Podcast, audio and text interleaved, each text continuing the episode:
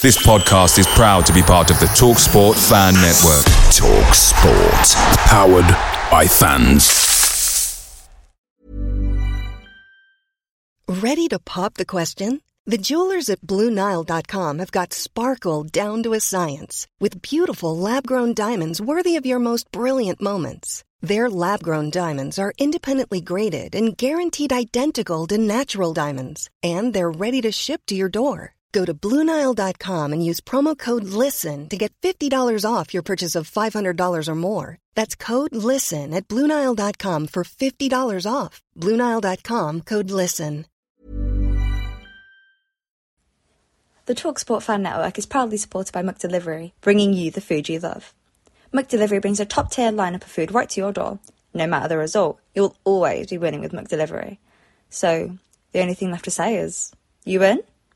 Order now on the McDonald's app, and you can also get rewards points delivered too, so the ordering today means some tasty rewards for tomorrow. Only via other participating restaurants, 18 plus rewards registration required. Points only on menu items, delivery fee and time supply. See mcdonalds.com.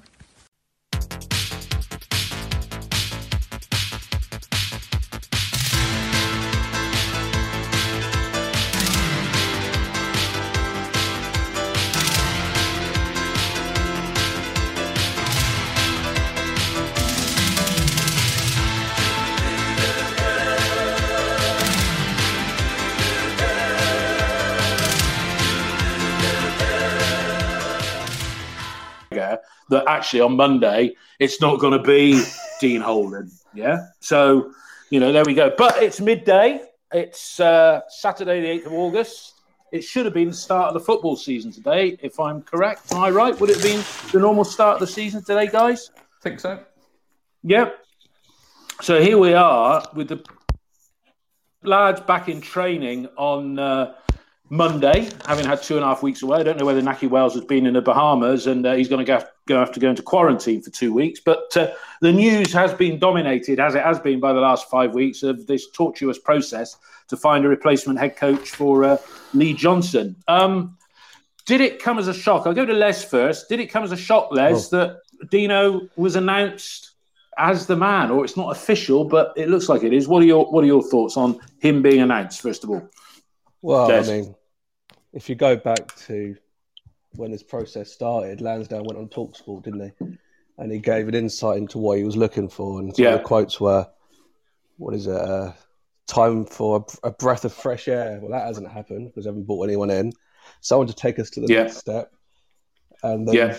you know, there's no evidence that Holden's got the ability to do that, and um, they seem to be basing this on popularity rather than track record. I mean, when he um, when Lee Johnson was sacked, I looked at the names of free agents as managers. You got like, was it Chris Hughton, McCarthy, Karanka, Clough, Hughes, and then obviously Pearson got sacked. Cowley yeah. became available. Paul Kirk. Then we were linked with Neil Lowe, Robins, who were in the job, and yeah, was it Ashton came out and said we've had all these huge number of applicants from quality uh, people, and we've ended up hiring a guy whose only record as a manager is getting sacked from Oldham.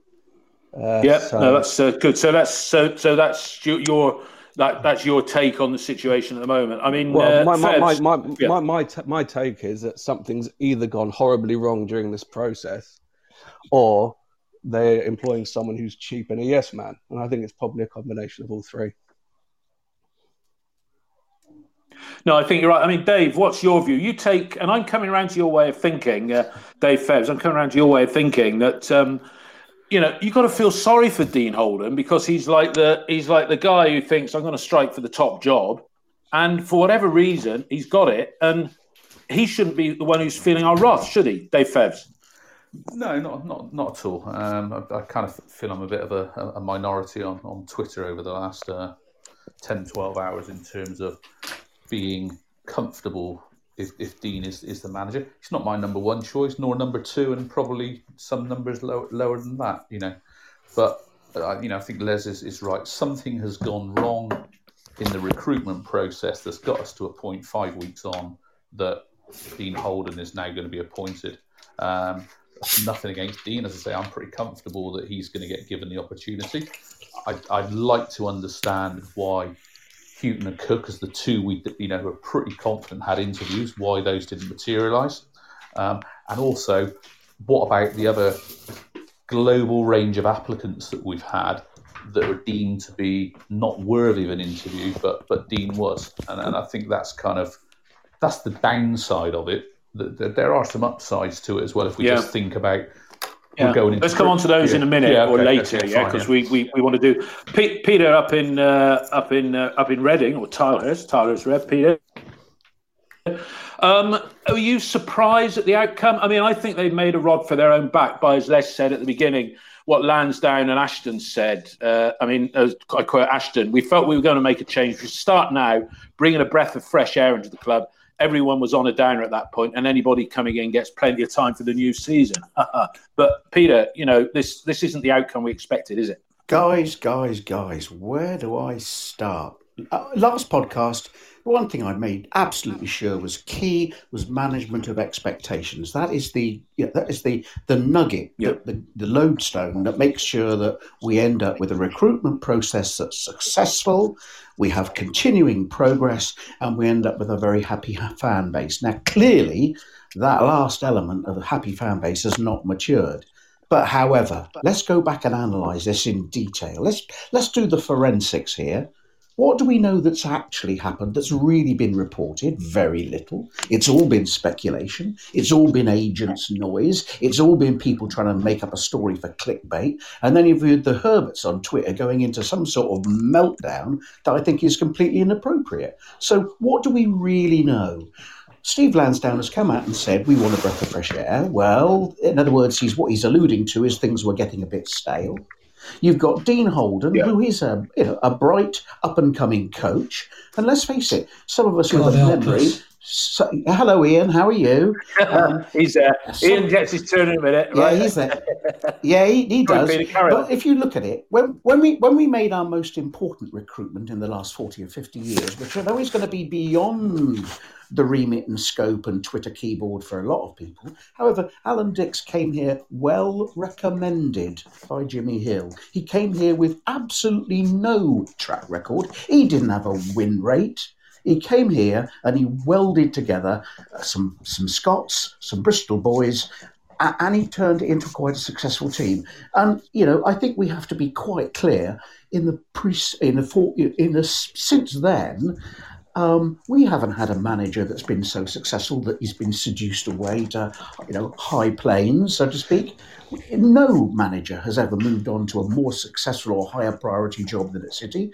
So hey, hold on, let's just see what Dean um, can do. Yeah, I, I, I, hear what you say there, Pete. Come, yeah, sorry to interrupt there because we've got like a real load of people yeah, talking. That. Just pick up what you said about manager being hijacked probably the last manager that left here, and somebody correct me if I'm wrong here, Jordan. the last manager that left here for a bigger thing was Jordan. That's right. Let me bring uh, Mark in, then I'll come on to uh, Ian. But Mark, um, you know, this, you know, you, you, you put forward a balanced view a lot of the time, uh, surprisingly. Um, Mark, uh, was this a surprise to you the way it's all panned out? And as a couple have said earlier, it, it's gone wrong somewhere. What's your view, Mark? No, it's it's not a surprise, and and it, it's what concerned me when we knew that Chris Hughton was applying for the job. Was that, and I mentioned this in a previous podcast. Was he going to be prepared to work under the possible constraints put down by Mark Ashton? And logically, it seems he he can uh, uh and won't, because Mark Ashton has it seems like the final say on transfers, and Chris Hughton isn't uh, prepared to work under that regime. So, where you know we are where we are, probably the same for Paul Cook and, and any other manager.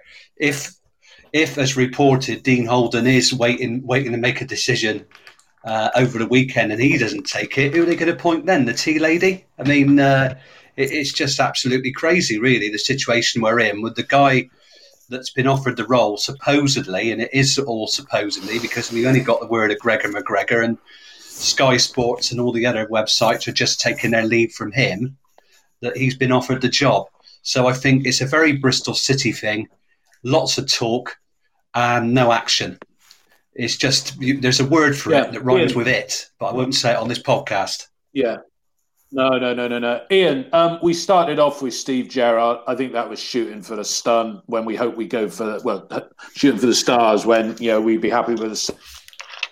Um, we then went to Chris Hughton. which was the popular choice. I think he got an interview. That's one thing we do know. Then we sort of slipped on to the likes of Paul Cook and Alex Neil, yeah, which I think most people would be happy with. Then it was you got other names that I'm not even going to mention, and we've ended up with Dean Holden. For Christ's sake, you know what has happened? And I've come back to Mark's point a moment ago, right? Is it that this structure, people are saying, well, I want to bring my own man in, yeah, or men, yeah, and, and Hughton, that would have been Trollope and Calderwood, yeah. What, what's your view, uh, Ian? Just on that, how we've gone from Gerrard, international player, yeah, Liverpool, all that's attributed him, down to Dean Holden, which was a, a League One, League Two journeyman with no track record as a manager. Well, it's austerity. Um, there was never any intention. I mean, one minute, look, you, you, you can in any recruitment process go from rumored 60 grand a week, come and play for us, come and manage us, etc., etc., to Dean Holden.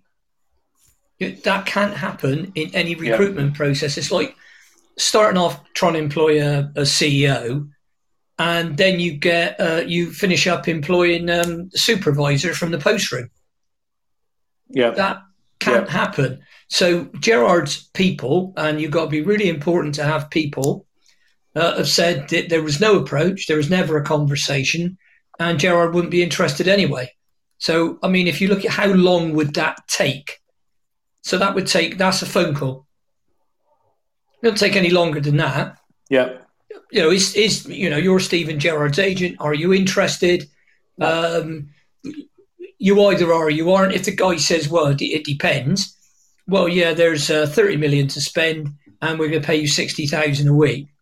Oh, well, I might be interested. Then you go and have a meeting, but you sort all that out before you have an interview. You never had an interview, so he's never really interested. Um, all the other names have, have come out through uh, the media. Gregor Neil's got a three million pound buyout clause, so I never thought it'd be him. Yeah. Um, and my my view is that, and, and I get a little bit tired. I'm no fan of Mark Ashton, and he came to us uh, with a very checkered past, to say the least. But why is Steve Lansdown escaping with no criticism or scot free? I don't think. Well, that's a good point. That's a good. That's a good point. Let me go back to. Uh, I'm trying to do this in rotation and give everybody. Uh, yeah, yeah. A fair shout here. Let's go back. Let's go back to uh, to you, Lez, who started off. I mean, I'm quoting Steve Lansdown on Talk Sport. You know, like if you're going to do anything, shut up, say nothing, and they've said nothing. There's been nothing coming from the club now for four weeks, and this is quote from Talk Sport when he came on about the sixth of July. Um, I've been here for a while. We've got a lot of good applicants. John Lansdown and Mark Ashton are sifting through those at the moment. We have a particular type of person we want to come in. There's been a lot of w- good work done here by Lee. We don't want to lose that. Someone has to come in and build on it. The aim is to get us into the Premier League as soon as we can. I'm very sad. I've known him for a long, long time as a player. Uh, he explained. We work closely together. We're in a situation when Leo's done an awful lot of good work at the club in developing the pathway from the academy, fine tuning our recruitment process. When it comes to the crunch, he hasn't got us over the line. Lez, what can be if we're if Ian Stunning put the blame at Steve Lansdown's door? Yeah, what is he do? Is he so naive that he doesn't understand that you know, the higher you go up the football spectrum, these managers they want to do things their own way. How, how would you would you agree with that view? Well, I think you know, it's, it's not just that one uh, interview he did. It's the last few years. It's all about mm. progression, isn't it? And the aim has always been from Mark H and Stephen Lansdown that we want to be a Premier League side. Now, the problem with the Holden appointment is that like, he has got no track record of managing in this league. And I think the reason that they've gone for him and the reason why he has renegated on that statement is because of the power that these top managers want. And yeah. that power then well, challenges Mark Ashton and challenges Steve Lansdown. Yeah. I think Lansdown is a control freak. And I think Ashton is very wary of his own position and they're yeah. not prepared to put their power at risk. And when you go for a Hughton, when you go for a Gerrard, these people come with a big with following, baggage. Yeah. They come with a bit of baggage, but you know, unfortunately, you need to accept that if you want to get a top manager in. And Yeah. clearly, Lansdown and Ashton don't want that to happen. I mean, just to finish off, I don't think there's any justification for Mark Holden being in this job. I think the No. likes of Paul Cook would have snapped the hands off to manage at Bristol City. Yeah. An interview with them highlighted a week ago. So I think it's about power and I think it's about control, and they don't want that challenged. No, I think I think you're right. Let's come come on to uh, to to Fevs. This business about uh, people wanting their own staff to come in, and we've had this discussion before. But you know, Coppell was the last big name managerial signing, and when he was at Reading, he wasn't on the training ground every day. He had Wally Downes, the crazy gang, with the guy in the tracksuit. He had Nicky Hammond doing the transfers, right? So he had, and that's when Reading were at their most successful when he when he was there. Fevs, I mean, do you, do you think this is the fundamental issue of people not accepting the structure and Mark Ashton having too much power? I don't know who's got a phone going there, but it's gone there. But Fevs, to you first. Yeah, Is it the structure? Two, two bits to that, Dave. I think I think you're right. I think when, when we talk about structure and model, I think we're talking about two main things. One, their staff setup and whether you know they're allowed to bring who they want in with them. And then I think there's the other bit, which is the structure within, you know, and then the, the, the command and control in, into the board. And I think, you know, everything we hear is that the board, and in particular Mark Ashton as head of recruitment as well, wants to control recruitment. And I don't think you go out to a manager like Chris Hughton with his experience and say, well, yeah, we know you've done all that at Brighton and at um, Newcastle, and you've had you know good times at Birmingham and Norwich as well. But we want you to work our way. I, I think I said weeks ago when I first joined these podcasts that the club would need to, it has got to be a bit of give and take here. Yeah. And, and the, you know the, the stories we're hearing are that there's been there's been no no give at all, and it's all that the, the new appointment needs to needs to take what we're throwing at them, and, and I think Yeah. that's where it's fallen down. And I think you know just to go on, on a little bit further on that, if you get to get to interview, I'm, I'm sure you know you've, you've probably done loads more now, but I've done a fair bit of interviewing over, over the years. You get to that point at the, at the end of an interview where you've interviewed them, you've asked all your questions, and you say. Um, have you've got any questions back for us? And you know, and, and, and in the kind of junior levels, you get, oh, is there, is there a staff car park? You know, can I work from home occasionally? you ask that question to Chris Hughton, he's probably got a list of lots of questions saying, what do we do about this? What what if I want this? What if I want that, etc. And I would imagine if it's Mark Ashton and John Lansdown interviewing, they're probably not experienced against that challenge coming back back to them. And I, I- don't want to mention this guy's name on the forum, but Ian Holloway actually said when he went down to Plymouth that he ended up interviewing their board, not the other way around, because he said, if you want me, here's all the here's all my demands. And, and I think Good that's point. the kind of approach someone like a Chris Hughton would have would have taken. And I think it'd have been a bit of a shock to, to our guys, and I think they'd have been rabbits in the headlights. And, Yeah. and, and I think overall, we got to where we overall by the candidate. I mean, let me come on to you, uh, Peter. Peter, uh, football recruitment isn't really like uh, normal uh, recruitment because if you go out and you recruit a sales director for company X, you've got his CV, you've got his LinkedIn profile. There might be a view that's come away from a few trade conferences, but until you get him in front of you, you really don't know that much about him. Whereas football, right, it's all there. It's on Wikipedia, win rates, yeah, if they've had anything going on in their private lives outside of that, that's going to be on the press somewhere. Yeah.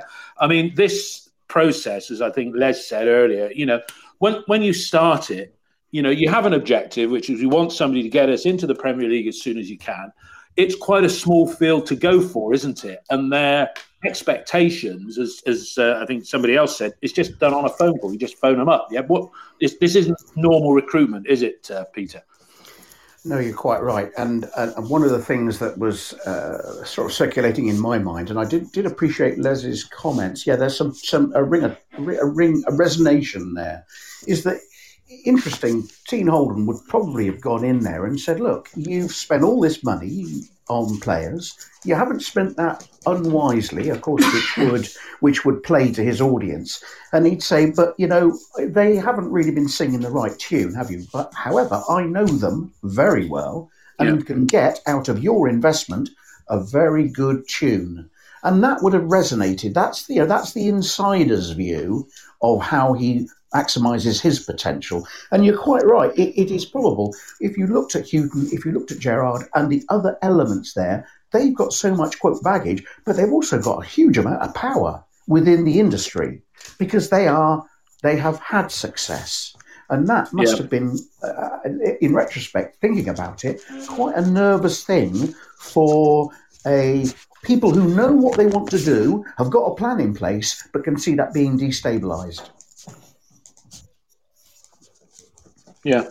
Mark, on the, I, I described uh, in one of my threads, uh, replies to a thread on OTIB, I described uh, Mark Ashton as uh, a little bit of a Svengali figure in all this because he is their football expert, as uh, I think Mark alluded, uh, Ian alluded to a moment ago.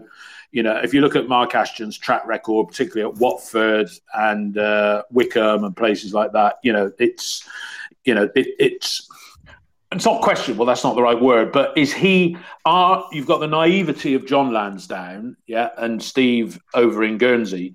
Do you think Ashton does have too much power now, Mark? Would you say that they're relying on him? Yeah, I, I would say so. And there can't have been a proper process uh, for, for, for this recruitment because there's there's obviously a rigid structure at City where Mark Ashton, you know, uh, makes the final decision or, lead decision on transfers, whatever Lee Johnson said during his tenure. And why wasn't that established when they were screening candidates? And, and uh, they must have made Hughton interested enough to apply for the job, and his agent must have asked some leading questions about, you know, how much control he would have in in transfers, what his budget would be. They would have established salary, all of those easy questions to answer, ticking those boxes. Why would he go for an interview for a job and to make it to, to make the club and make him an offer he was going to refuse, and the others? I mean, look at look at Dean Holden. He's the bloke at the bottom of the list because there isn't anybody else. If you look at all of this logically, there's a rigid structure yeah. in place at City. I don't know any other many other clubs that are run similarly. Maybe Swansea, uh, maybe Brentford. I can't think think of many. But why would those would those agents send their candidates to interviews for a job unless they were given the impression that they would have some say in transfers or would have more power? It's it's just a huge and utter cock up, and that's why we're yep. where we are after five weeks. A total waste of time. Ian, let's uh, let's pick up on the, the points you, you. I think you said in the last piece that you said you used the word austerity. Yeah, let's talk about first though Steve Gerrard. Steve Gerrard probably would have been more expensive than Hughton. And this business about networking and knowing who's who. Steve Gerrard is represented by I think it's Wasserman Group, who are the main agents that are Mark Ashton seems to use. I've seen that documented somewhere. So, you know, why didn't Gerrard come out at the very start and say, I'm not interested? Because he let that thread run for a good 10 days. We thought he was going to be in it. And then austerity, if Steve Gerrard was going to cost them, uh, I don't know, 40 grand a week in wages, Lee Johnson was probably on 15 grand a week. I wouldn't mind betting that Dean Holden is probably going to cost them what 150 grand a year, which is three grand a week, because I bet he wasn't on much more than that. So you know, we've gone from Gerrard to Holden. Yeah. Do you, you just expand on your thing about austerity and this seem, seemingly naivety in the process of talking to agents and stuff like that? Because it is a closed market of potential candidates when you look at it. Finish. Yeah. okay. Speak. Um, Go. Ten. Right, we know what Lee Johnson was on because it, it was reported when him and uh, he and Mark Ashton took pay cut. So Lee was on half a million a year, which is ten grand a week, near enough. Yeah. Yeah. yeah. So if they wanted Gerrard and a figure of sixty thousand was quoted in various news outlets, but that could be complete bull. That's three point one two million a year.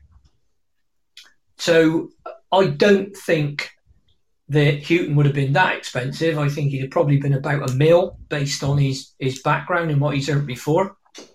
You've got a rugby coach down there on who I'm told, is the highest paid rugby coach in the world on 800,000 a year. And the rugby club are signing England internationals like Kyle Sinckler. Okay? So, and they're not cheap. And they're coming in from clubs like Saracens, who obviously just been relegated for irregularities or whatever. We won't get into that.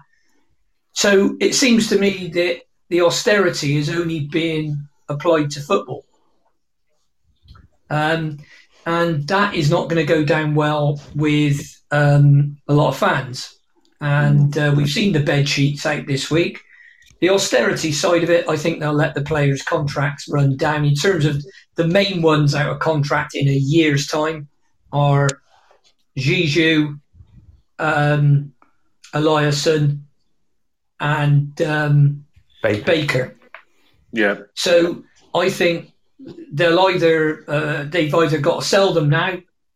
If they wait till Christmas, they'll, it'll be a fire sale. They get nothing. So they've either got to sell them now, and when I say now, I mean in the next month, or, or they've got to say, well, if they can keep us up, we'll we'll stay with them as players. Because if we sell Zizou for five or six million, you probably won't get anything like as good a player.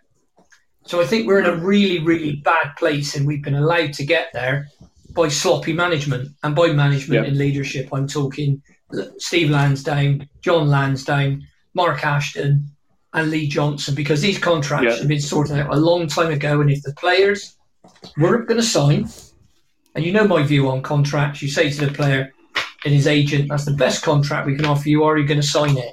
Well, we want two months to think about it. No, you can have a week.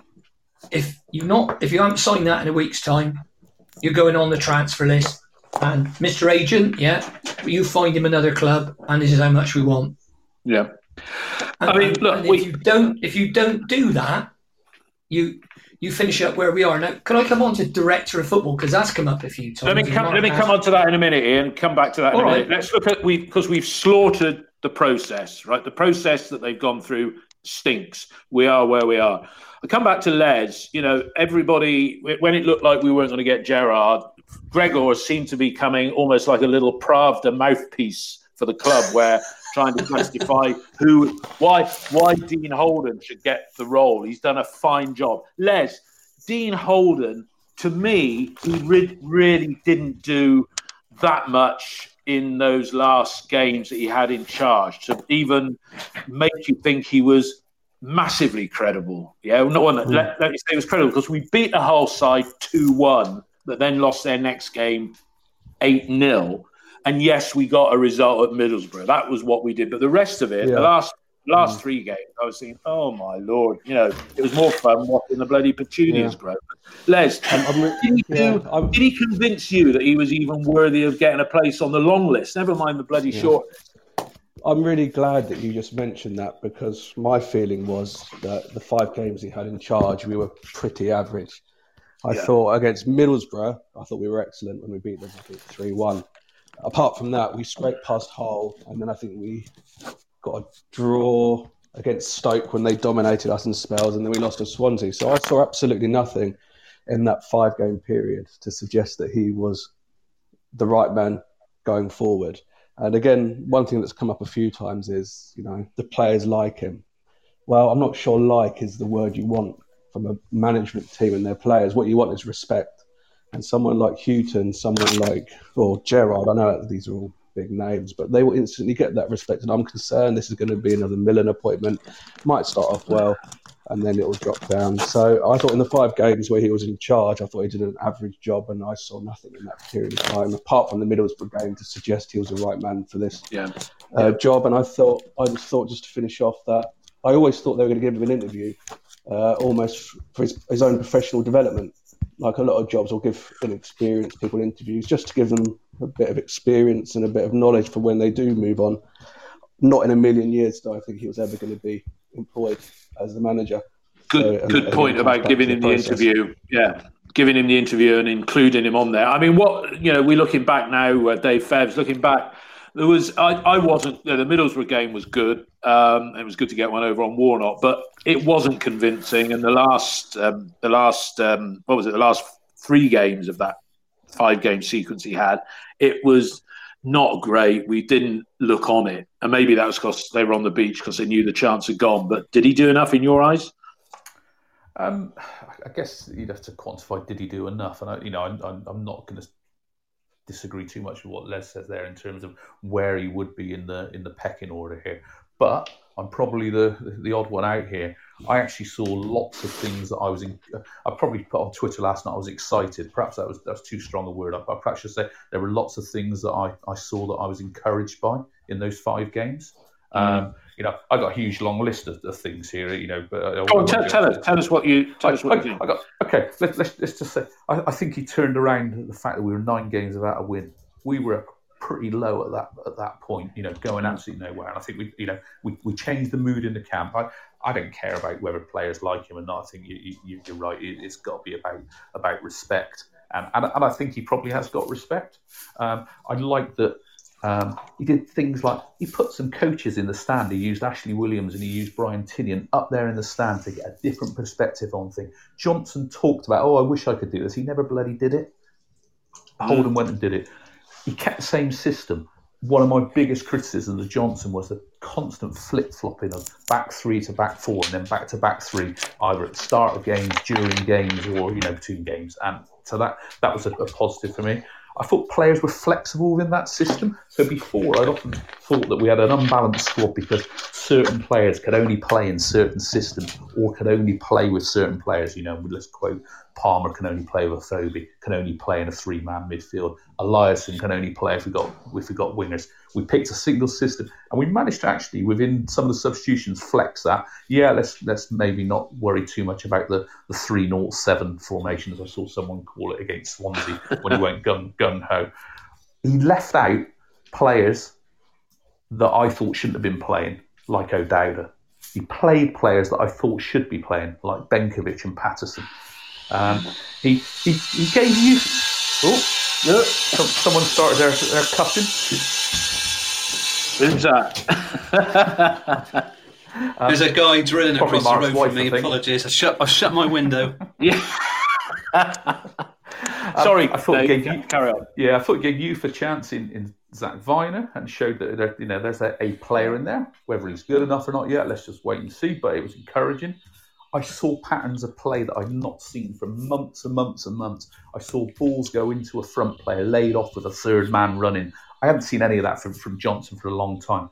We talked about, and I've seen it all over Twitter. Well, you know, we just proved that our midfield's not good enough because we played Weimann and Paterson in there. One of yeah. the biggest criticisms we've had over the past two stroke three seasons is not enough end product from our midfielders apart from Brownhill. And yet, in those five games, Weimann got four assists of, you know, tenuous some of them, but Paterson got two goals and an assist. And actually, yeah. they joined the play up pretty well. So, you know, there were things to work on. It wasn't perfect, God, you know, it wasn't brilliant, but it was. Well, it was. It was. It was comparing it against a very, low, a very low bar, Dave, wasn't it? I mean, Peter. It, it was. Peter, did you? What?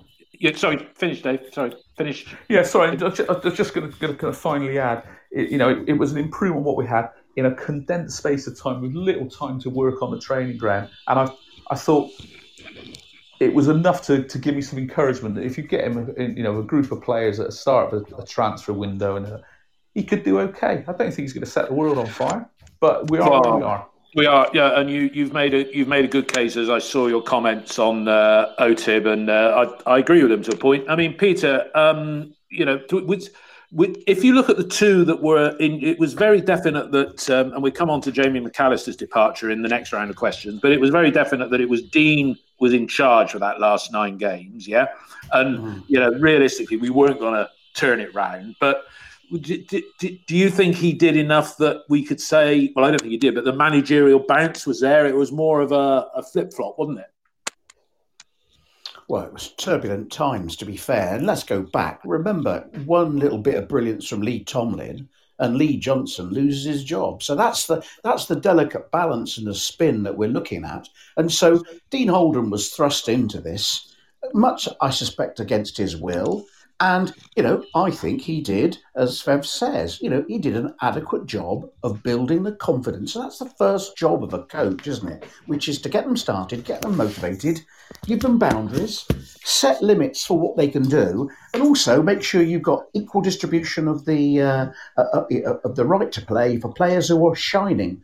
Uh, I can't disagree with much that uh, Fev says there. So I thought there was a little bit of an improvement, and I think that would have been encouraging. It was the soggy end of a season, and just to pull down one of the things that um, uh, Ian mentioned, austerity we haven't seen the last of the impact of this coronavirus pandemic. No, well, that's something again. it, that's something today we're going to come on to. I think it is, it is. It is going to be absolutely catastrophic for a whole shed load of teams, and I think there's some rich pickings to be made by shrewd mm-hmm. business people. Yeah. Uh, what do you think, Mark? Mark, your your turn next. Mark, I mean, did, did did he do enough in your eyes? Let's have a short answer from you so I can bring Ian in and then we get on to some other topics because there's some other things to discuss around this. But did he do enough in your eyes? No, n- not not at all. I mean, as much as you think a caretaker would do when he was going to hand over to a new manager. I mean, look, he he did he did okay in uh, the first two games, although he struggled to win against Hull when they when they scored that uh, goal after we went two 0 up. Uh, against uh, Middlesbrough, we played well on the counter attack after they peppered our goal with a lot of corners that looked like they were going to go ahead early. Uh, Jamie uh, Nahki Wells scored a great goal, and then well, we, they were peppered a goal, and then Jamie Paterson got got the second, and we we sort of we didn't do a lot during the second half, but finally finished them off with with the third goal from Wells and the three assists from Weimann. But yet again, we come to Stoke, and you know, it was functional City again, unable to compete in midfield. A team that are a bit more physical than us, and that's where we fall down. We've fall, fallen down all season against the likes of the Blackburns and the Millwalls. When we look like we're starting a good run, there's a club like that who will put us back in our place. And yeah. the guy's just not qualified. Lee Johnson wasn't qualified for this job. Steve Lansdown's doesn't hasn't got uh, a good track record for appointing managers. The last two good managers that he's appointed, uh, in my opinion, are Gary Johnson and Steve Cotterill. Steve Cotterill. And yeah. Steve Cotterill mm-hmm. basically ran himself ran himself into the into the ground to get himself the sack by playing the same players every week and faced off against the board and say, "Do it my way." And they said, "That's fine. We're going to sack you." And yeah. they brought in a guy that they said was their number one target, which sounded crazy. And now we've got a guy who's less qualified than no, Lee Johnson. Work that out. Good point. Yeah. Ian, um, coming to you again on that. Um, he, he he didn't really he didn't really do enough. It wasn't exciting stuff. We'd have missed out by a couple of points, and it was good football. You'd say, "Hey, this guy's got a chance," and oh, we don't want to get drawn into uh, appointing the guy who did well in a short term. But you know, he's got the job now. It would seem. Um, did he do enough to deserve it? Not over the last uh, three or four years, no. And and that's how long Dean Holden's been with the city. He, he he's not a, a, new bloke that's come in. He's been there. So if he's a wonder coach, let's say, um, why hadn't he done it before? Now it could be that Lee Johnson wouldn't let him. Mm. Um, we we don't know what's happening. It could be the, the strange thing for me, and I know we're going to come on to this. But if Dean Holden had to think about it, why do you go ahead and sack McAllister? Because if Holden comes back and says, "Do you know what? I don't want it," and then you have to sack him, yeah, you're left with no McAllister, no Holden, and no well, no real coaches. My what? suspicion is that he was he was told he can only have one assistant and went for Ashley Williams because he's a player coach. Um, mm. and, and, we haven't heard anything more about Ashley Williams. We haven't heard about. Well, let's, let's come on to let's come on to that. It's a good point. I mean, I think you know somebody to turn down a job doesn't mean if Dean Holden turns it down doesn't mean he has to leave. He's just sort of saying, "Look, guys, I've thought about it over the weekend. I don't want it, and I'll stay if you want me to." Right? I was going to come on to as we are now. Jamie McAllister being sacked. Jamie McAllister is very much Lee Johnson's man when I saw that that he'd been sacked yesterday, I thought maybe Lee is talking to other clubs and it's got out that he wants to bring McAllister with him. So they've lanced the boil straight away. Yeah. Um, come to you now, Lez, as we're doing. We're trying to do it in rotation. Um, you know, Jamie McAllister going. Ashley Williams coming in, I thought he'd never have anything to do with the club after he lamped a Nottingham Forest player and got himself sent off when we still had a playoff chance then. So Ashley Williams coming in, would that be a good appointment? And I'll throw another name into the hat because again there's been a thread running on OTIB, which is quite a good one. Jobs for the boys. What about Cole Skuse coming back into the coaching setup, working mm. there, and Ashley Williams not featuring because Ashley Williams even as a coach, he's probably going to be on the same money as Holden, if not more. So, what's your view on the setup? Holden plus Williams plus anybody else, or or, or what? What yeah. do you think, Lez? Uh, I think Ashley Williams being appointed as a coach would be a terrible decision. He's got no track record as a coach. He's just in the end of his footballing career. And we've got a manager who, of course, is the most inexperienced manager in the league now. So you're telling me Mark Holden and Ashley Williams is going to help push this drive for Premier League football when neither of them have any track record whatsoever. So it's Dean, it's Dean are, Holden. Yeah, that's what I meant. Sorry, Dean Holden. Yeah. Uh, but if they uh, if they employ Holden, they're going to need to have some experience with him.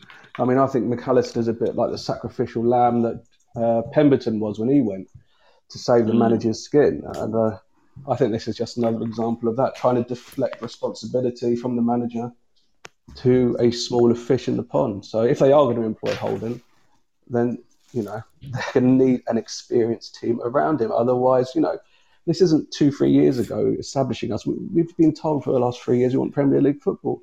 Yeah. So how does yeah. Ashley Williams, as a coach, meet that requirement? How does Cole Skuse meet that requirement? They don't.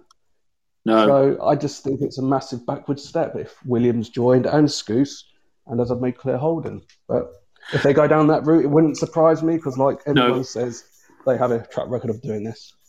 No, they have. Uh, Dave, um, we uh, when I saw McAllister gone and Holden as as head coach, and you know we're all thinking this all seems a bit like a bad dream. Do you think they might pull a rabbit out of the hat and announce the director of football? I think that unlikely because of the Mark Ashton situation, but a director of football coming in above Dean Holden. So you have DOF, Dean Holden, and then uh, a another. Yeah. Do you, do you, do you think that is a remote a possibility at all that the club are keeping something up their uh, sleeve, or do you think it's going to be Ashley Williams? What's your view on the, the coaching setup? Yeah, I, I think re- remote is probably the right word. I don't I don't think that will happen. I think back a couple of weeks ago I said I think you could pacify this a little bit with if you kind of sold it to the fans that someone like Brian Tinnion's coming in to have a much more heavily involved role in recruitment rather than just loans and almost be that bridge between the, the head coach and, and Mark Ashton as the, the head of recruitment. Got no idea what's happening there. Obviously, Tinnion's come off come off Twitter in, in the in the last couple of days. Back back to Macca. Um, I was messaging someone late on, I think it's Thursday night, yeah, Thursday night, and saying kind of almost about that dynamic with Ashley Williams. So if you if you if you look at Lee Johnson, with Steve Lansdown very, very keen to bring Macca back into the fold when Lee Johnson was appointed. It was almost let's get the old, let's get the band back together, like like on Blues mm. Brothers, and, and, and you know let's get the old City Boys back together, and we'll work from there. And I thought, from Holden's point of view, if if you know the Williams rumor is true, I thought it was a, a pretty astute piece of thinking to get someone in that he feels he can trust. Let's not talk about his coaching qualities at, at the moment. Let's get in one of my guys rather than have someone like Macca. And we don't know what happened in that dynamic between the three of them previously. You know, did Macca always side, side with Lee Johnson? Did Dean, you know, fail to get his views across? We, we, we don't. Mm, I would say, I would say you're probably right with that view, uh, Dave. To be honest, yeah. And I think it came. If you read the read the backstory, it came a bit as a surprise to Macca that he got binned yesterday because he was talking to one of the scouts on Friday morning, wasn't he? As if everything yeah, well, was normal. Yeah. This almost kind of seems to be the the story or the, the backstory out there that that Macca's potentially potentially the leak inside the club. You know, obviously we'll, we'll wait and see whether that plays out any further. Mm. But um, just going on to, to Cole Skuse, um, I think if Dean Holden's in, in, in situ, he's got no background with Cole Skuse. I, I don't see why he want to bring him in. And for me, that would be a Steve Lansdown interference in terms of bringing back, you know, one of the Blues Brothers band. And I think Cole Kolsky signed a new deal with Ipswich back in May as well. So I think that might just be a bit of a. That's not going to happen. That's paper talk. Yeah, P- Peter. Um, Jamie Mack going. Um, he is Lee Johnson's right hand man. So do you think they just got him out the door because you know he, he wasn't going to feature, and it creates a little bit of uh, slack in the uh, the salary budget? Are you surprised that he's gone? No, not not really. Um, Peter. It's no, I haven't. Uh, I, I wasn't particularly surprised in that respect. I think there are some wholesale changes due, and um, although I'm, I'm some a part of me says, look, Dean Holden is a sensible precaution quote for this season. It would appear that we seem to have uh, put on hold any uh, desire for Premiership football. Uh, in this particular season, if you look at the makeup of the league, uh, the play, uh, the teams that have come down, the teams that are going up, it looks relatively, uh, if like, less volatile than last year's season. But yeah. again, I'll come back to the fact there is a global pandemic on. Anybody in the catering industry or the entertainment industry is absolutely going to suffer in ways that we don't even uh, can't even contemplate. And in essence, football is an entertainment business. So you know, I know the fans aren't going to get back this the, uh, for, for, for, the beginning of next season. My suspicion is that you're not going to see attendances, and therefore that revenue coming into the club um, for at least another season. You know, uh, uh, this is this is, and this is going to impact on the television revenues. It's going to impact on the contracts. It's going to impact on the money that's uh, going to be flowing around. You know, people just don't realise the size of the tsunami that's going to hit them. So I can understand why getting rid of the. Well, let's come on, to that because that's on the, on the salary scale is, is, a, is a yeah. sensible move, and I can see the appointment yeah. of Dean Holden being shrewd but unpopular. Yeah, um, I, I, think there's a whole debate on the impact of uh, COVID on the 2021 season. Um, Mark, you, I'll come to you. Jamie Mack going, not a big surprise because he was Lee Johnson's mate. Agreed? Yeah, and well, I mean, what what what did he do? I mean, he came in because they wanted Pemberton out, didn't they? Uh, mm. About two seasons ago, so he was promoted from the under twenty three squad. Yeah, but uh, so yeah, I'm not too worried about that. But who do they bring in? But going back to what is, we talked about yeah. with austerity, it, remember Steve Lansdown's a chartered accountant. Chartered accountant, he would have he would have uh, considered a worst case scenario for revenue uh, projected revenue losses. I mean, they, they're projecting revenue losses for Ashton Gate Limited uh, about was it eight million, which is why they've made was it forty of the 135 staff yeah. re- redundant. So they would have made these projections. So the, the, the salary of the new manager would have been, would have been based on, on, on projected scenarios and worst case scenarios. Dear so I don't I don't see. I, I don't I, see. I, I, take your point there. I take your point there, Mark. Uh, but you know, he's not applying the same. I'll call it lockdown on the finances. And I know rugby is cheaper than football, but he doesn't appear to be applying the same lockdown on his rugby uh, thing at the moment. No, no, and that's what I can't understand. That's what I can't understand. He is in a different universe to ninety nine point nine nine percent of the people on this in this country. And his Dave, can I just... said, yeah, I'm going to bring you in here. I think his, I think his value of his shares or Hargreaves Lansdown shares went up by about ten percent in the last month. Yeah. So you know. It, yeah. What, I'm what I was going to say is he he, he he he would have he would have done all the calculations already. So I think the austerity thing is a smokescreen completely. Yeah. I That's what I'm trying to say. The money the money was always there. If the money was there for for for uh, Steven Gerrard's supposed salary, if we were interested in him, it was there for Hughton. It was there for Cook. Yeah. Alex Neil, the money's always been there. That hasn't been a problem. It's just been a total cock up in, yeah. in the recruitment process. Yeah. That's it. And Ian, Ian, uh, yeah, you, you you want to chip in there, and we're talking about you know saving money on Jamie McAllister, and it became a bit broader uh, than that. Yeah. Yeah. Right. Okay. What was uh, your Steve view? Lansdown recently, about three four months ago, sold shares in Hargreaves Lansdown and trousered 168 million quid. So he's not short of money. If we're going to lose 8 million this year, that would be about 17 million less than we lost the year before. Okay, so we made a profit last year through uh, basically selling all the best players. Um, we made 10 million uh, as a football club, Bristol City Holdings.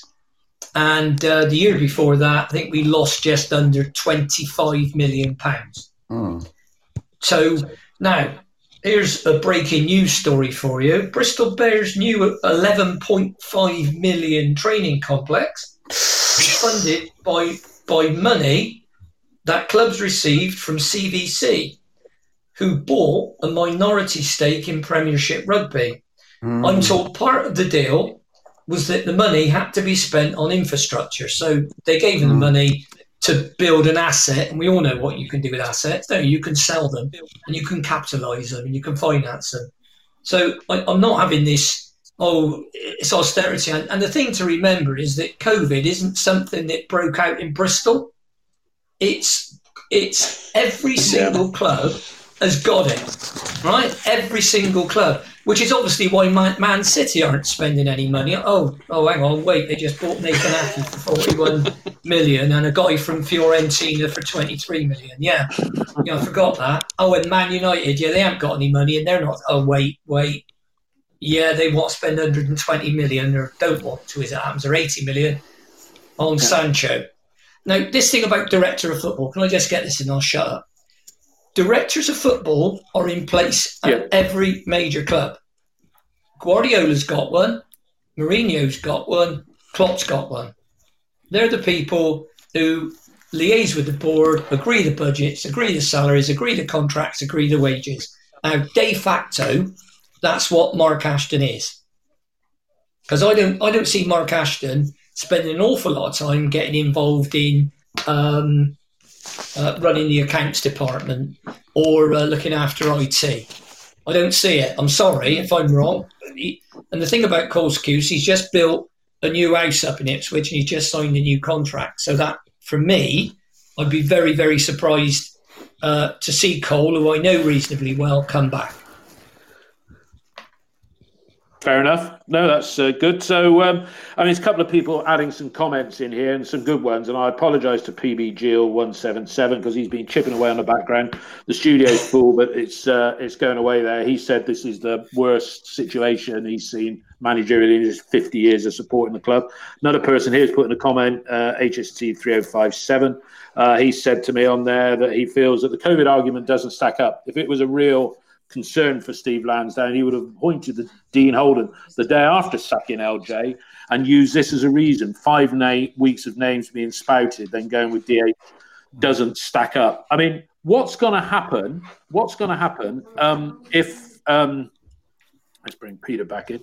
What's going to happen if um, Dino turns the job down on Monday morning? Uh, Dave, what do you think? Um, I don't think I, have thought about that. I think I think he will accept it if he if he if he turns it down, then we've suddenly got no one to take training on, on Monday other than the, the, the performance guys. guys. yeah. So, so maybe, maybe Mark Ashton, in his former life as a, a, goalkeeping coach at West Brom for a couple of years, can, can turn his hand, hand to that. But no, get your boots, Dave. yeah, I, I, I really think Dean will accept it um, and, and, we'll and we'll move on. But yeah, yeah. I think all the, all the things that the, the, the guys have said are, are, are, you know perfectly you know valid reasons as why we why we've got in this situation. Dean Holden's not the number one choice. I, I like the guy. Um, you know, both as I've said from from what he's done in those five games, but he should never have been the first choice, and it just really spells out that we've not handled the, the whole recruitment process easy. I don't think COVID is a, is an excuse. I, I think you know the, the, guys have also said that we knew about COVID several months ago. We knew that there's going to be some austerity. I think the, the thing I chip into this conversation is I think there's a a difference between what the manager's salary is and what the playing budget is. And, and included in that manage, manager's salary, let's also let's also add in there that you might possibly have had to pay compensation to the likes of Gerrard, Gerrard for example, or Paul. Yeah, well, and, and, and Alex Neil Alex, as well. Alex Neil, Alex Neil yeah, whether, whether, it's two or three million, that really make any difference. Uh, but yeah, you, you, but I think that's separate, and I think that playing budget. I think all of them would have been constrained by it, just like uh, the managers. You know, Lee's been constrained by it in the in the last few years. Yeah, albeit yeah. you know it's against a, a much lower revenue stream. We weren't going to go out there and be non-compliant with FFP. Steve Lansdown, that, that's not his not his modus no. operandi, is it? You know, he is a man of compliance. That's what he's built his, his business is on, and, and he'll follow it. In fact, he's one of the, the key protagonists, I guess, with people like Steve Gibson in the EFL um, around making sure there is compliance. And I'm pretty sure that's why he put Mark, you know, managed to get Mark Ashton on the board of the EFL so that he can have a direct influence on what's going on. Yeah, Lez, do you do you, I mean, do you think it's slam dunk? It's Holden, and they've just delayed the announcement just to let some of the vitriol quieten down a bit, you know? And uh, um, what, what what what's your view? Do, you know, do you think he will be? Well, I mean, yeah, he's going to accept the job. Isn't he? Anyone in their right mind is going to accept a job like Bristol City. the fact that some big names have put their hats, their names forward into the hat uh, suggests it's a very attractive job, and we all know that already because of the stability of the club. So, in Dean Holden's mind, I don't see any way in which he'll turn the job down. And if and for you know, if he did, then obviously that then puts Bristol City back in. Uh, back a month or so, will they try and find a new guy, probably a lower league manager, a Ryan Lowe or something like that. But yeah, I think, I think even he would have even he would have been more acceptable yeah. than where we are, which is really tight well, on Dean because he's a decent you know, bloke, isn't he? Yeah, do you know what? I, have got an apology to make because I was taking the piss out of people on the forum because they mentioned Ryan Lowe, and I said, "There's no chance we'll employ a manager with that with such a little track record, and we've only gone lesser, even lesser record than he has." I mean, but no, I think he'll uh, he'll uh, he'll he'll get the job and he'll accept yeah. it, and let's see how we get on. Mark, do you think do you think they might put a cat out of the bag on uh, on um, Monday morning, something that surprises us all, or do you think it's we're just wallowing in a slough of mess, despond, or whatever? Well, there's there's people on the forum. I think Havana Topia, you know, is under the impression that there's going to be a manager appointed over over uh, Dean Holden, but no, it's it's not going to happen. He's just Dean's got to think this through because there is going to be a backlash. And remember, the product's not the same that people have bought. People have bought season tickets, like me, who, who will put up who will put up with it. But there are people who will rightly want a refund. We don't know how many, but uh, I don't know. Um, people might be entitled to offer to, to to ask for refunds because we don't know when we're going to be able to return to Ashton Gate. Hopefully October the first, but it it might only be thirty percent. Uh, of the stadium that's that's open. So what do they do? Have an open ballot to, as to who uh, who can attend? But people will there will be some people who want refunds and they'll be entitled to them. And there's going to be a lot of backlash in the media. There's going to be a lot of backlash from fans, and Dean's got to think of that and his and his family uh, about how that will affect him. Yeah. So you think there's a possibility that if he looks at it in over the weekend, yeah, um, that he, he might say he might say no because it said he cut his family holiday short to come back for the final interview. Do you? I mean, do you think he looks at the forum, uh, Mark? You know, or do you well, think well, he'd be a fool if he did? He'd be a fool he, if he did. Though, he, he, would, he, would, he would be he would be aware he would be aware of it. I mean, who wouldn't? But I mean, it's a way. There's a there's a simple word for this. Are you making me the patsy for your for your uh, poor, poor recruitment process? Am I got have I got to carry the can? It's easy for me to accept the job. I reckon I can do it. Otherwise, I wouldn't have taken on the caretaker role and I wouldn't have applied for the job. Mm. They must have said to him, "We're letting you apply for the job," because I didn't even think he would have been in, even in the process at all.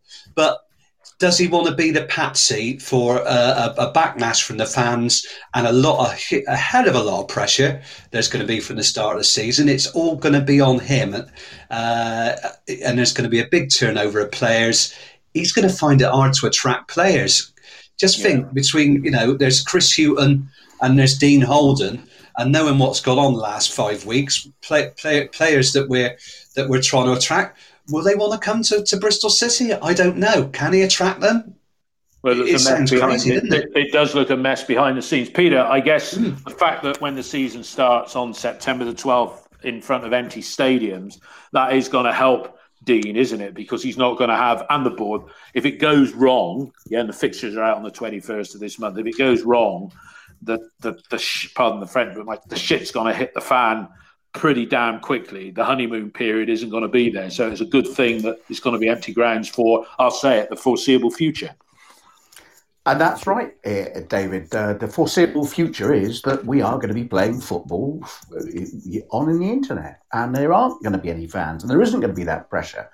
Now, just to take a, a step backwards, when I said, look, COVID is a, a really interesting element uh, that affects the finances of football, I was looking at the game across the whole spectrum. Yes, there are going to be clubs that are going to go out and do really interesting uh, purchases that will be, in the end, of it, it unsustainable. And that's why I think the element of Bristol City being able to pick up really good bargains from clubs that have overextended themselves, we're well run. A lot of other clubs aren't, and won't have taken the, if you like, the um, the amelioration into account that uh, COVID is going to cause. Ructions all over the league, up and down the leagues. I mean, look what's happened to uh, League One and League Two. They're going into a salary cap. That's a really interesting step. Not the one I'm, I'm, I'm fully engaged with.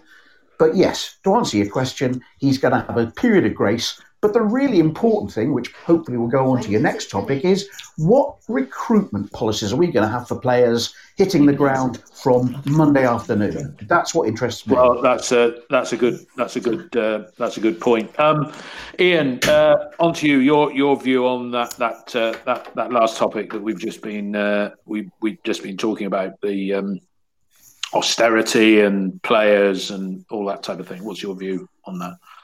Well, I think everybody, the point I want to make is that everybody's in the same boat mm-hmm. and not everybody's got multi billionaire owners. Correct. So uh, I don't think we'll be in any trouble. I don't think we'll lose any more money than we normally lose. And don't forget, the club's had a great deal of revenue from advanced season ticket sales. Now, I think you're right. A lot of people, like me, um, will be um, asking for a refund a lot of people are saying that they're going to cancel their direct debits when they're paying by direct debit. So that's going to be a massive problem for the club. How many people that is, because I appreciate Twitter isn't representative of the vast majority of the fans. Then you know Facebook would probably there's probably more people on Facebook, and I don't I, I don't don't use Facebook, so I haven't got that kind of um, in, you know inside knowledge uh, on on there. But you know, if, if, it's let's say a couple of thousand people that want to do it, uh, the club aren't going to like it, and they have got a clause that says it's non-refundable. However, that was before they stopped people actually going to the ground. So if, if my view is if the club say, well, we're not going to refund it, then I'll be going to my credit card provider and saying, look, I, am not being given what I paid for. Um, will you sort it out for me?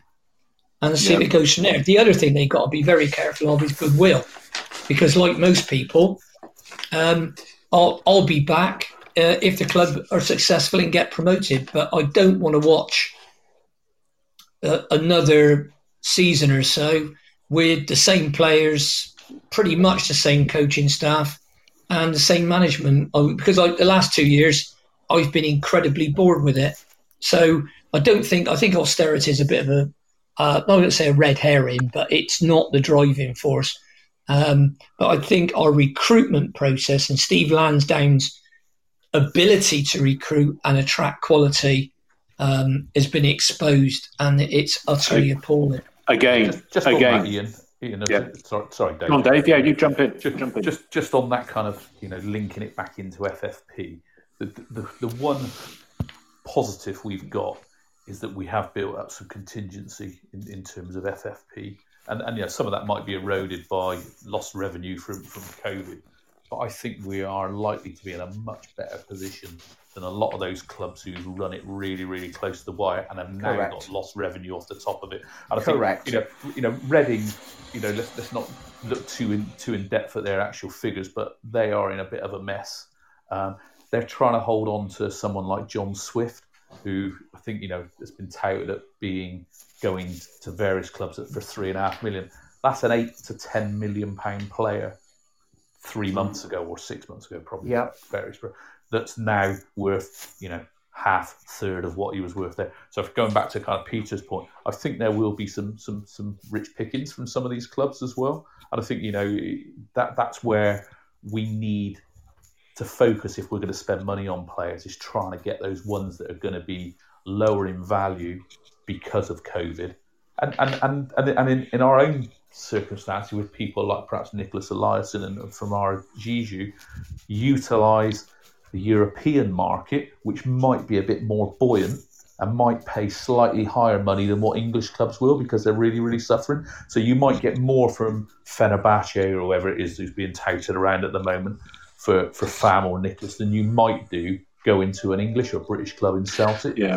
So, so I think those are just some of the, the dynamics which we'll see play out over the over the coming weeks as the window kind of starts moving. No, I, I think I think you're absolutely right there that we are we are well run. We have you know a, a, good financial base. It just strikes me that we're probably a little bit naive sometimes, mm-hmm. and we're well run, but not. We haven't got that little bit of nous to take advantage of the financial position we find ourselves in because of because of uh, Mr. Lansdown and and and and all his um, and all his money. And I think.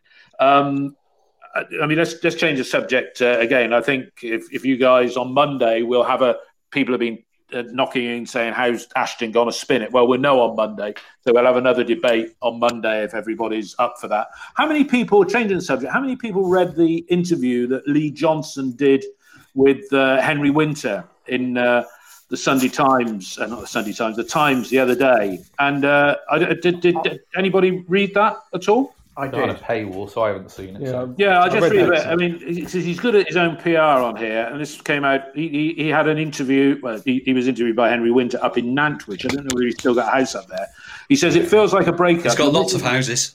Yeah, it feels like a breakup. Johnson says your missus has left you, gone off with someone else. Everyone else is having great fun, and it's someone loved me. There's a desire to bounce back, and he will. Johnson is naturally a brilliant, full of self belief, as well as a desire to learn, and he knows he'll be in demand. Really, he's already been approached and he goes on here to say, four and a half years of every minute of every day, all consuming all my energy doing it, going into it. Johnson continues with his overly totally different soft drinking now. Shut that bloody drill. Bloody yeah. off. Having having been set a target in the top six by owner Steve Lansdown, City were drifting away, blah blah blah. Crunch came against Cardiff. I could smell it coming. There's been times where Bristol City could have done it before, and they stood by me, as well as times I could have stayed, but stayed loyal. I feel the mm. timing was natural. It's a long time in the division, a long time at one football club, and probably blah, blah, blah, blah, blah.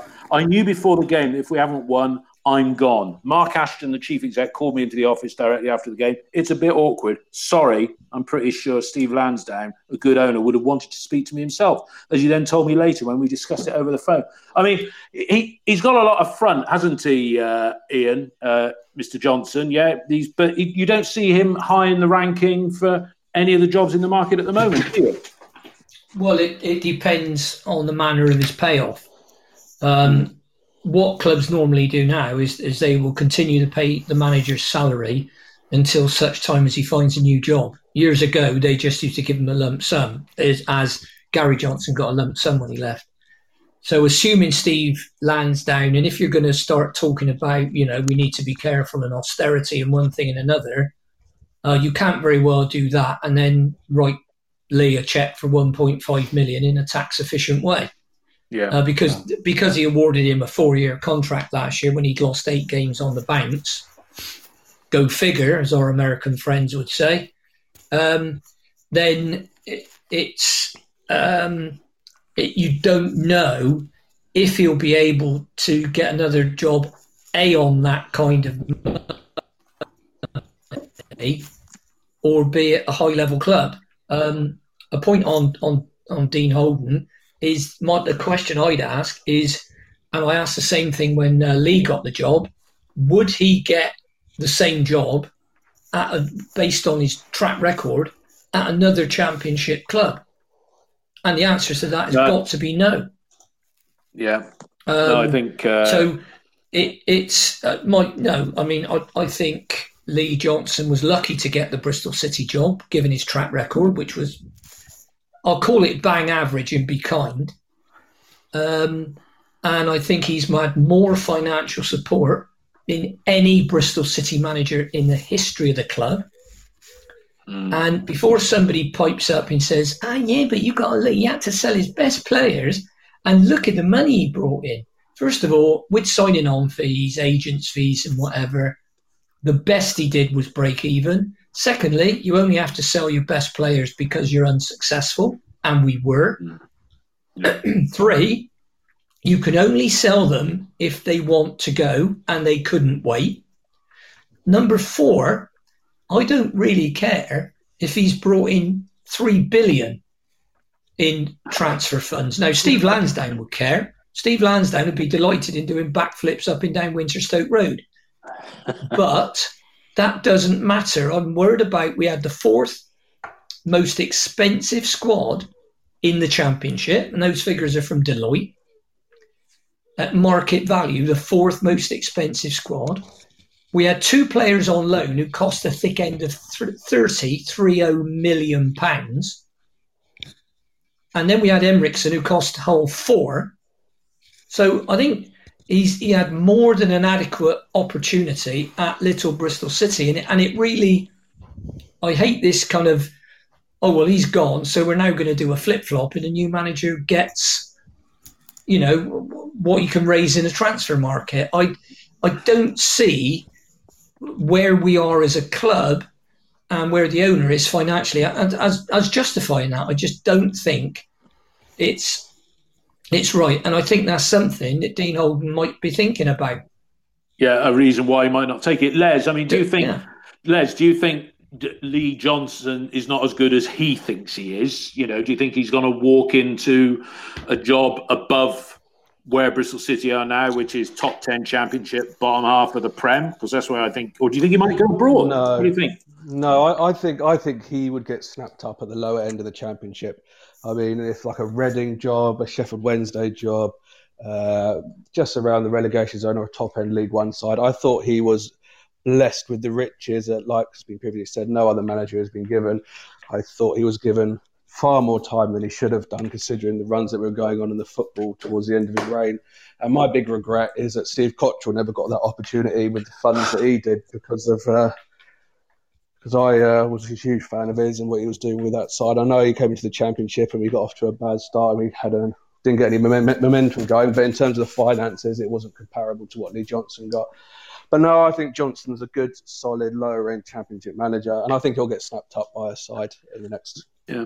know, six months, a year, depending on how his contract works and the payoff. Yeah, David, let, let's just talk about Cotterill. Um, we, if we look at the managers that have, so say, maybe been in contention, Gerrard and Hughton, too much money, Alex Neil, compensation. Um, do you think Paul, well, Paul Cook, we would all have been happy with, but it gets back to this culture fit. Do you think Paul Cook, as a guy, was too much like Steve Cotterill in the sense that he's, you know, probably a little bit rough around the edges, and he's maybe the closest we came to getting uh, off that short list, and for whatever reason, they said no, we don't, we don't like him. Do you think, yeah, because we'd all been, I think we'd all, to a person, been happy with Paul Cook, but Dave, do you think it's that? fit, you know, because Paul Cook probably would have bought into having to inherit the coaching setup. This fit is important, isn't it?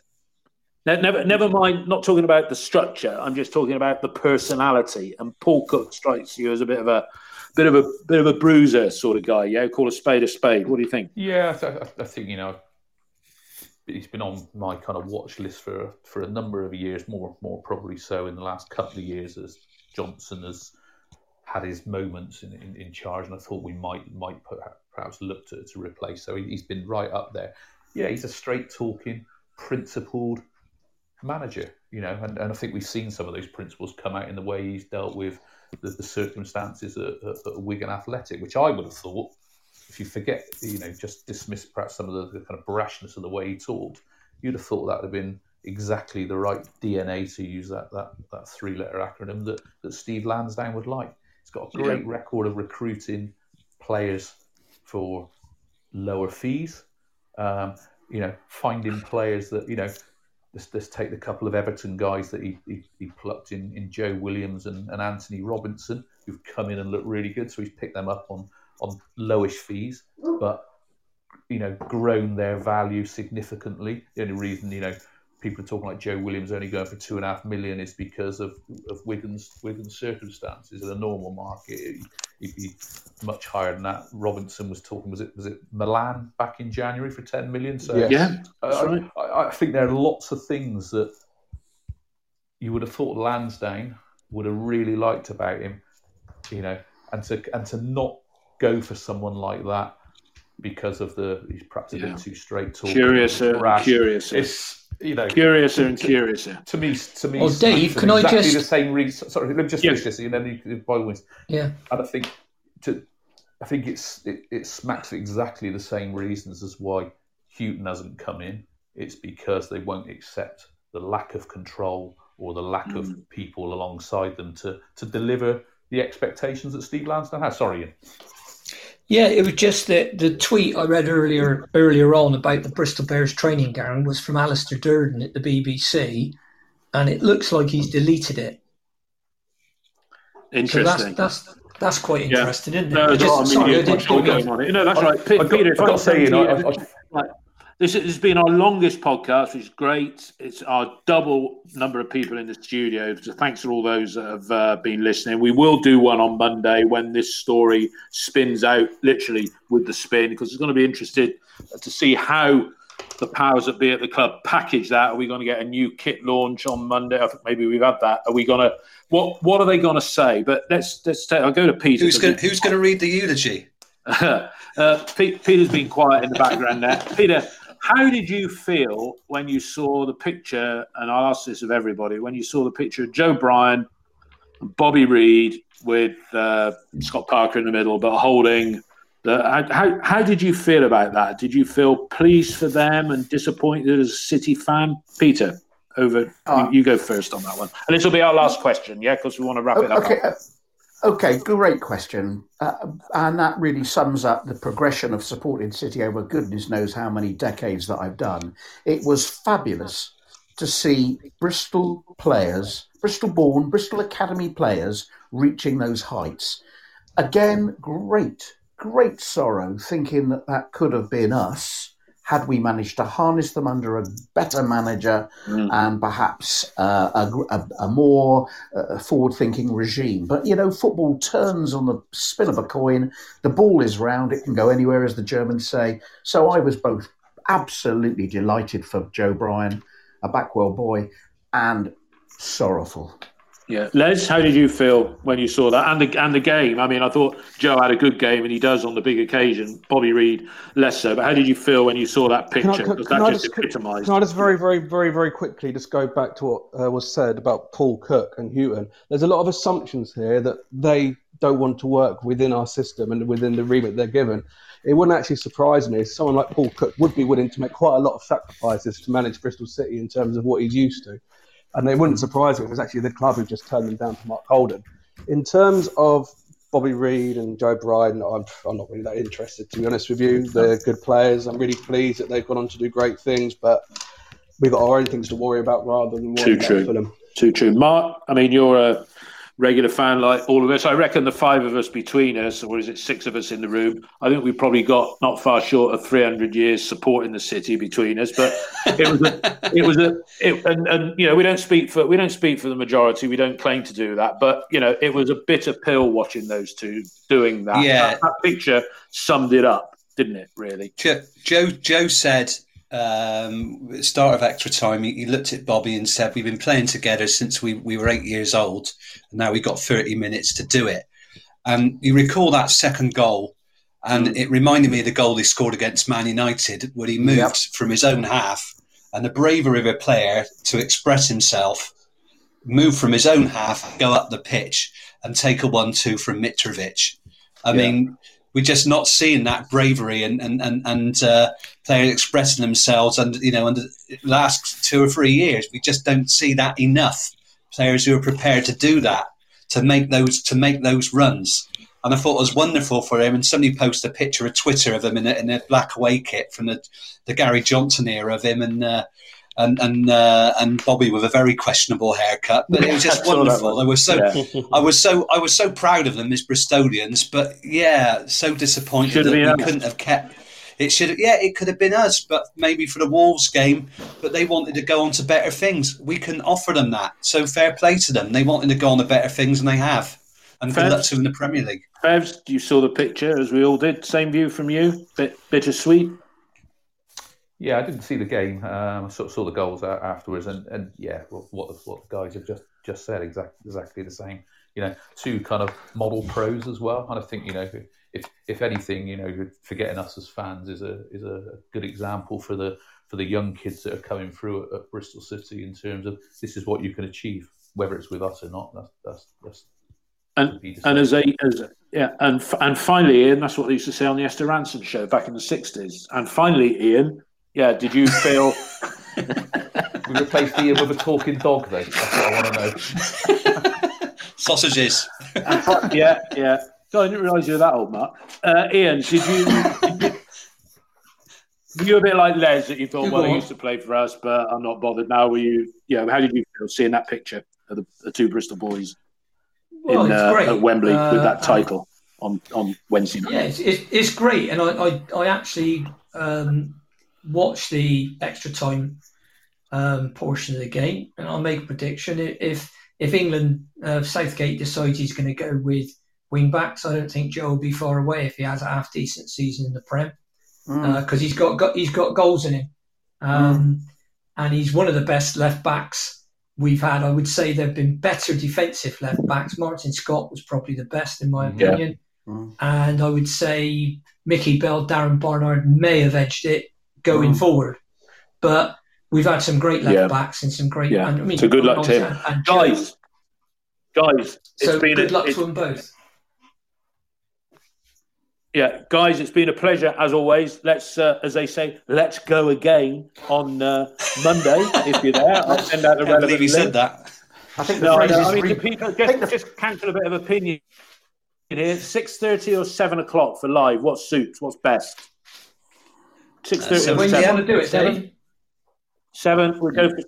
We'd go for seven. All right. Yeah, because yeah, they seven. must have got the press release and everything out by then. Seven o'clock Monday. That's thanks to Fevs, Greenan, Lez, Ian, Peter, Thank all the people that joined in. PB Jill. I'll, I'll say I'll try and if you want to DM me on the OTIB, we'll try and get you in uh, next time. But it's been really, really great. I think it's been sensible. Nobody's said anything silly.